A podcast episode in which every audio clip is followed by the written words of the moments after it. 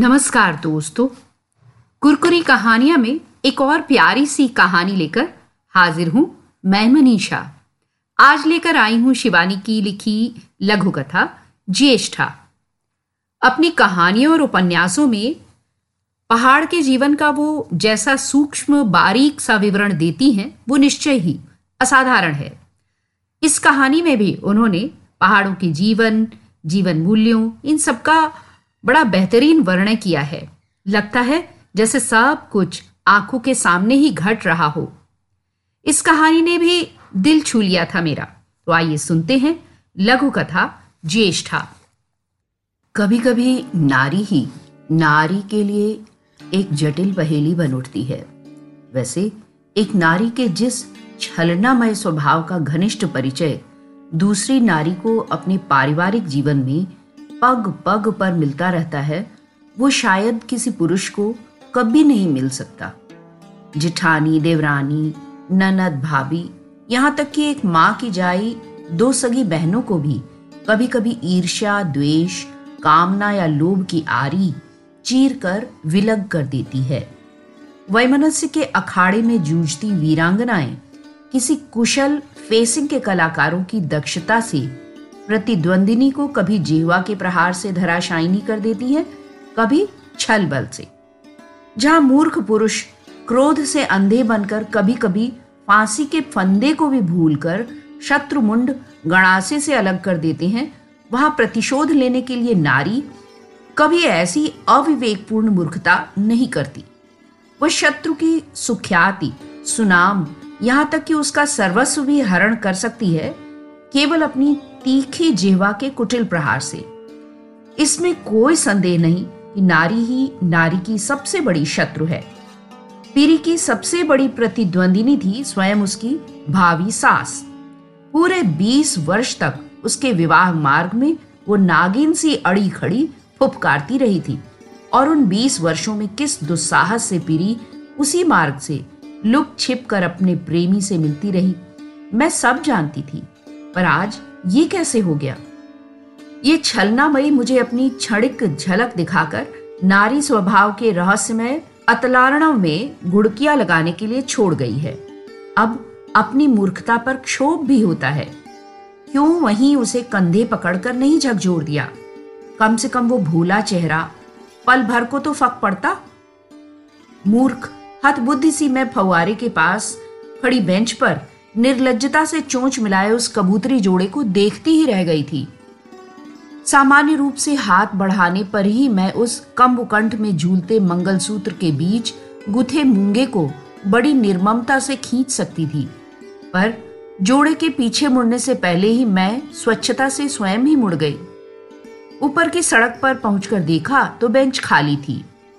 Season की उद्देश्यहीन भीड़ के अथाह प्रवाह में प्रेमी युगल खो चुके थे। आज से कोई 20 वर्ष पूर्व पीरी ने अपनी सगाई का समाचार मुझे स्वयं तार देकर दिया था। मैं सच कहती हूँ, उस दिन उसकी सगाई के समाचार से मुझे जितनी प्रसन्नता हुई थी उतनी शायद अपनी सगाई के दिन भी नहीं हुई। न जाने कितनी बार ऐसे ही हर्डल पार करने में पीरी के शरीर और मन दोनों बुरी तरह क्षत विक्षत हो चुके थे। लाखों में एक ना होने पर भी उसके चेहरे की लुनाई में एक अनुपम आकर्षण था। लंबी छरहरी देह, गेहुआ रंग, सुतवा नाक और ऊंचे उठे कपोल। आंखें बड़ी न होने पर भी 24 घंटे उज्जवल हंसी से चमकती रहती। भूरे रेशम की लच्छियों से केश सामान्य हवा के झोंके में ही मनमोहक घेरे में चेहरे को बांध लेते। उस पर उसका आनंदी स्वभाव पल भर के पावने को भी अटूट मैत्री के बंधन में जकड़ लेता। 5 मिनट के परिचय को भी वो 5 वर्ष का परिचय बना सकती थी। इतने वर्षों में भी उस कमनीय चेहरे का कैशोर्य नहीं गया है। जैसे कूर्मांचल का अस्ताचलगामी प्रौढ़ सूर्य जाते जाते भी डूबती किरणों का अद्भुत उज्जवल जाल बिछाता पर्वत श्रेणियों को अनोखी आभा से आलोकित कर जाता है, वैसे ही उसका विदा लेता यौवन बड़ी हठीली दृष्टता से अड़ता उस लुभावने चेहरे को और भी लुभावना बनाता चला गया था। मैं तो उसे देखकर दंग रह गई थी। सामान्य गेहुआ रंग ऐसी दूधिया शुभ्रता में कैसे बदल गया? सुना तो यही था कि वसंत और यौवन पद्म पत्र के जलबिंदु से ही क्षण स्थायी होती हैं, पर इन 20 वर्षों में पीरी क्या और भी सुंदर नहीं बन गई है? वही बल खाती देहयष्टि, मोटी काली चोटी उसी कौमार्यावस्था की अल्हड़ता से सामने झूल रही थी। कान के पास चंद्रमल्लिका का एक बड़ा सा पुष्प सर्च लाइट सा चमक रहा था। ठीक वैसे हवाई द्वीप की कोई लावण्यमयी धृष्टा किशोरी विदेशी पर्यटक के पार्श में कान में फूल खोंसे बैठी किसी एयरलाइंस का विज्ञापन बनी मुस्कुरा रही हो। क्या कहूँ, लिखने में तो निविड़ ब्रीड़ा से लेखनी स्वयं संकुचित हो रही है, किंतु मर्यादाहीन औदार्य से प्रदर्शित उस सुडौल नंगी पीठ पर आसपास खड़े कितने ही पर्यटकों की लोलुप दृष्टि गड़ते देखकर मैं लज्जा से गड़ गई। अविश्वास से मैंने अंतिम बार फिर दोनों को देखा। नहीं, संदेश के लिए सामान्य सी भी गुंजाइश नहीं, दोनों वही थे। पर यह हो कैसे गया?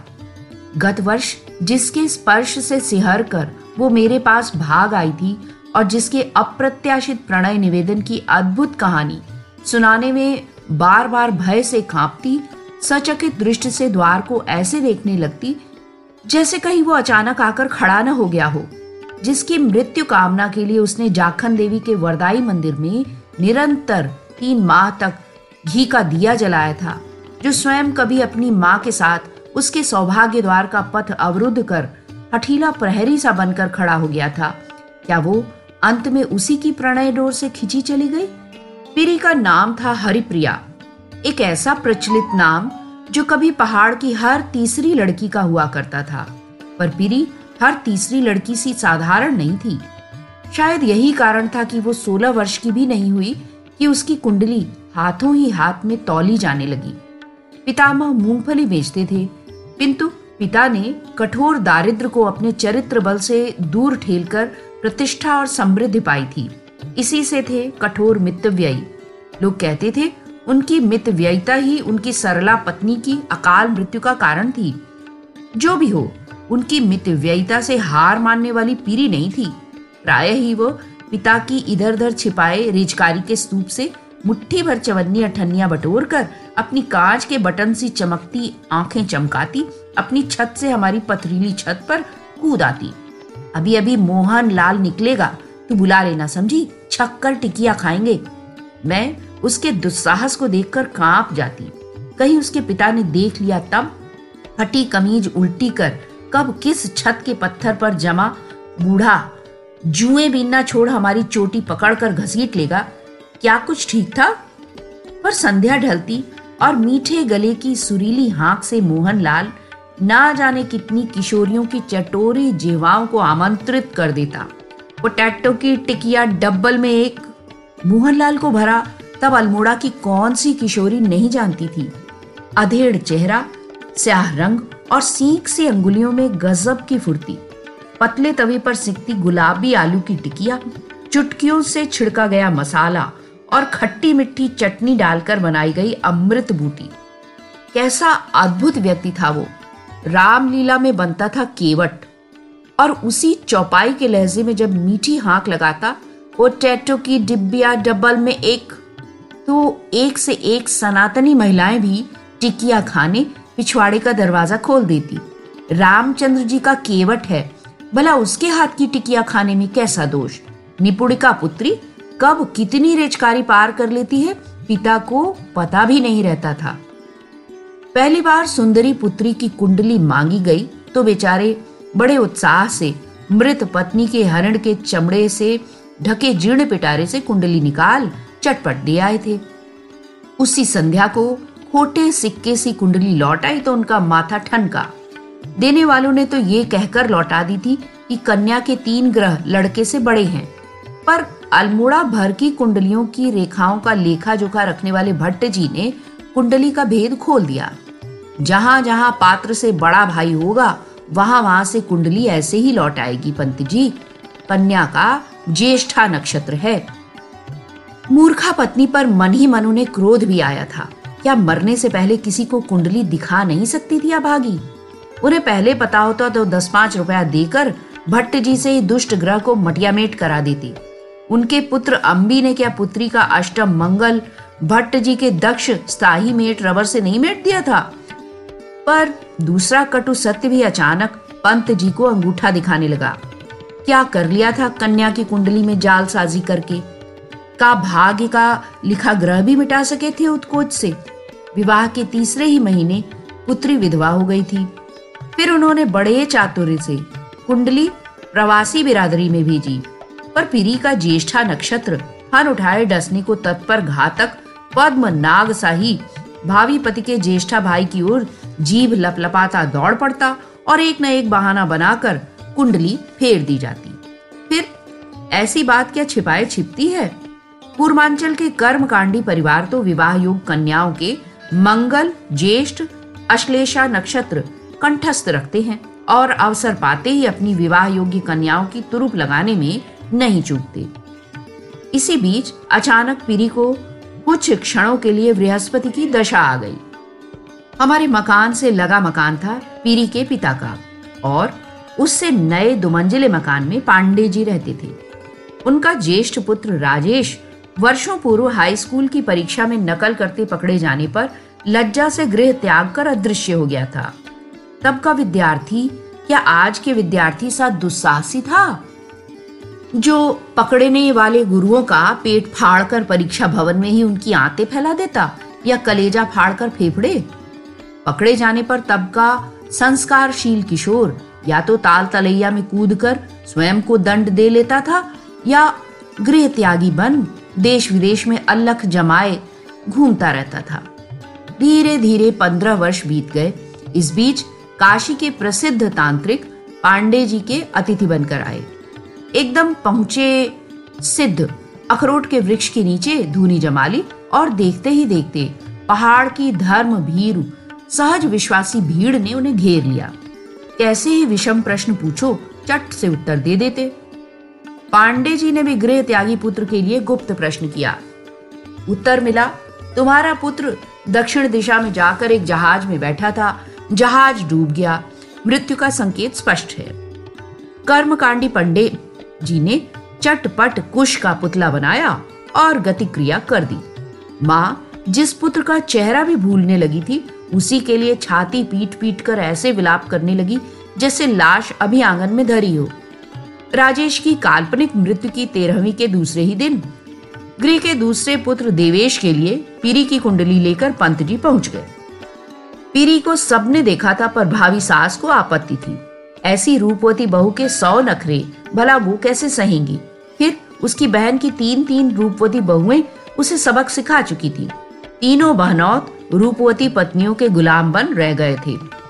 बहू के रूप को क्या मैं चाटूंगी? उसने तुनक कर कहा, मुझे तो गुण चाहिए गुण। पर पांडे जी ने मूर्खा पत्नी को मना लिया।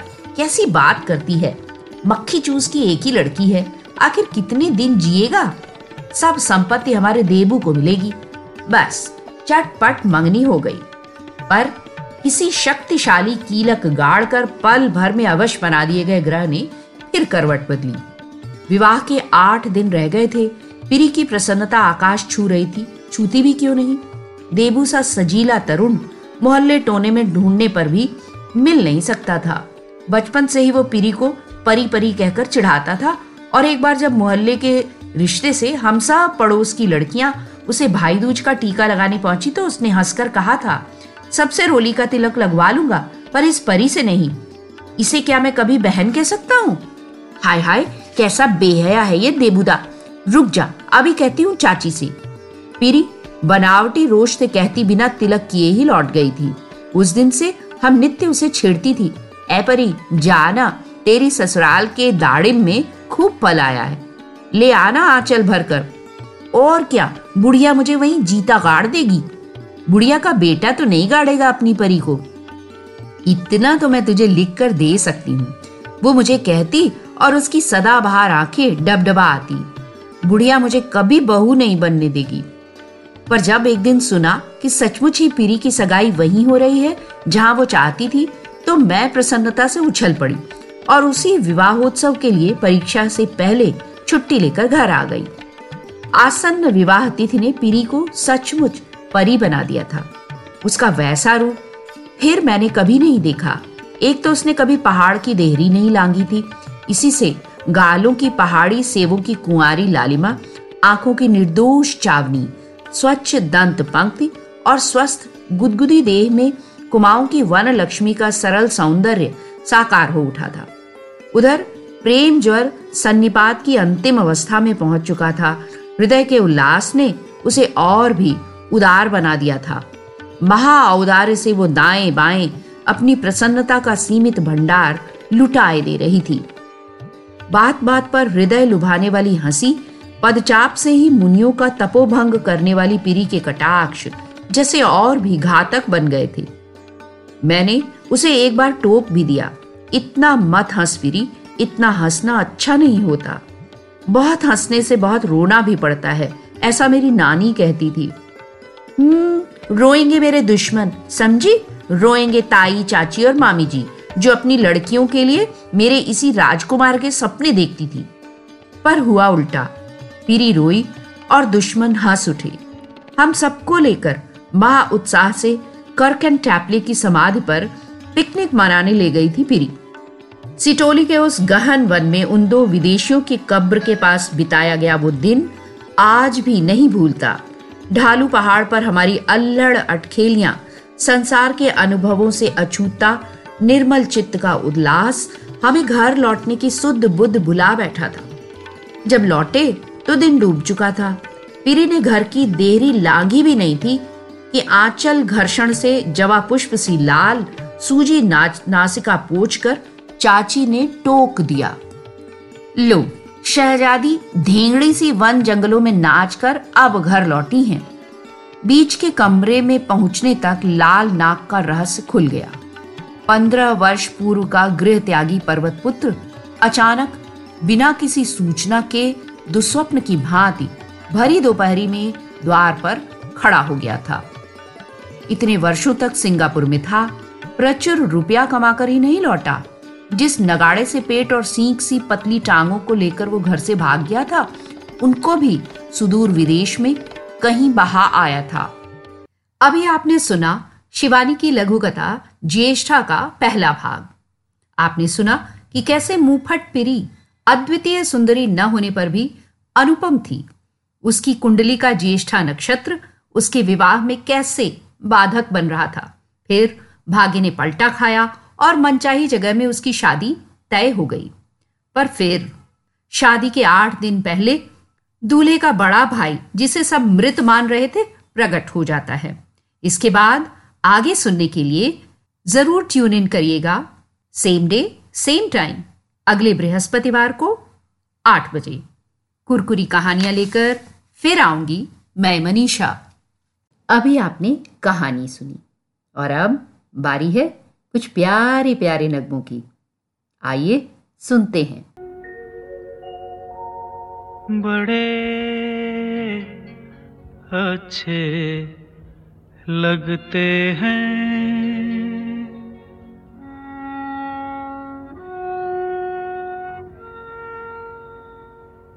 बड़े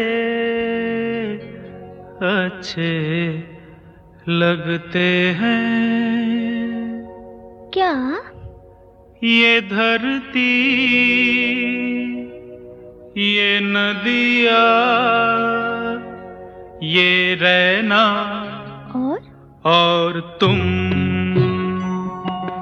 बड़े अच्छे लगते हैं ये धरती ये नदिया ये रहना और तुम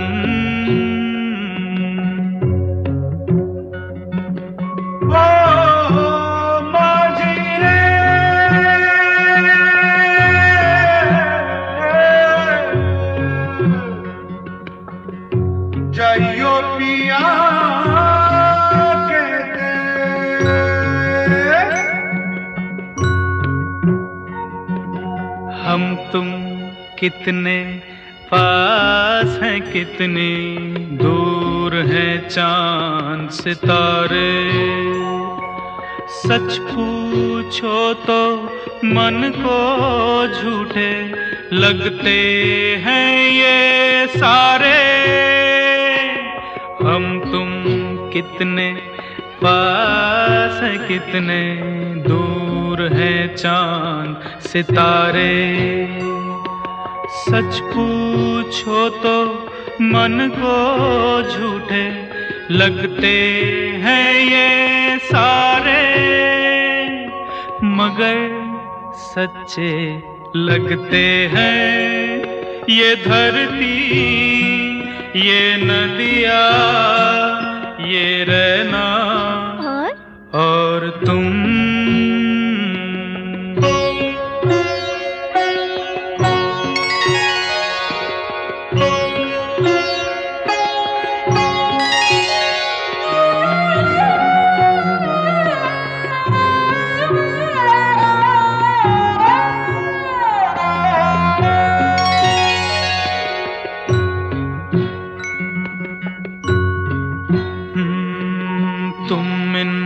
सबको छोड़ के कैसे कल सुबह जाओगी, मेरे साथ इन्हें भी तो तुम याद बहुत आओगी। तुम इन सबको छोड़ के कैसे कल सुबह जाओगी, मेरे साथ इन्हें भी तो तुम याद बहुत आओगी। बड़े अच्छे लगते हैं ये धरती, ये नदिया, ये रहना और तुम। बड़े अच्छे लगते हैं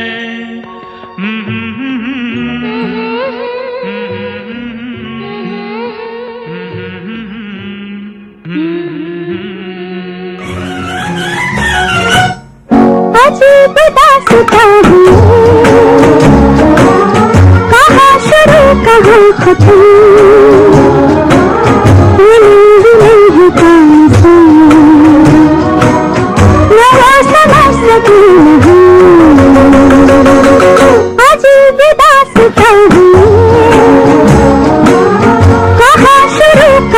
खत्म, नहीं कैसे मेरा समझ सकी नहीं। अजीब दास्तां है, कहाँ शुरू कहाँ खत्म, नहीं कैसे मेरा समझ सकी नहीं।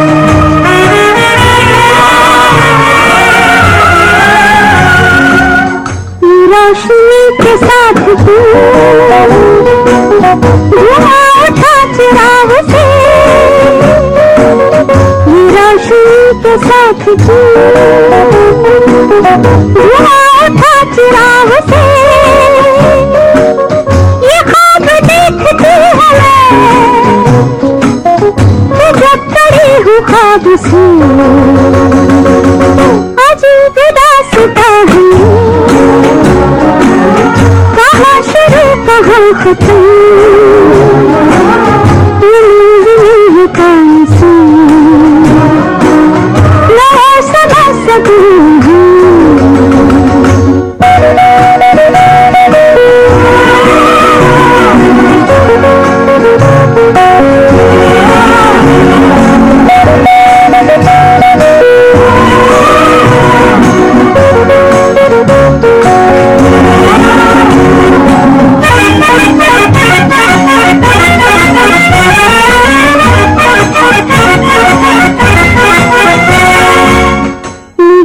तुम्हें तो तुम किसी के नूर हो गए, मुबारक तुम्हें तो तुम किसी के नूर हो गए, किसी के इतने पास हो, किसी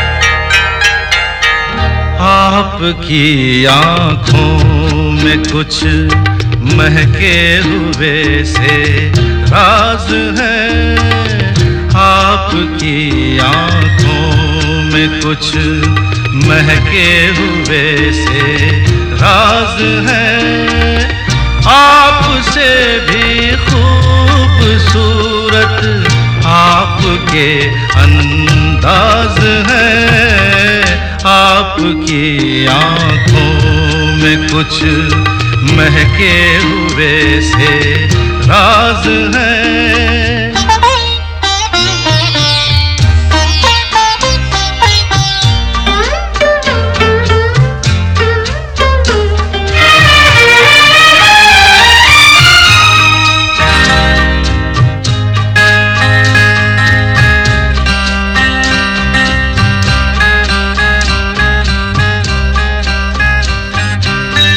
लब हिले तो मोगरे के फूल खिलते हैं कहीं,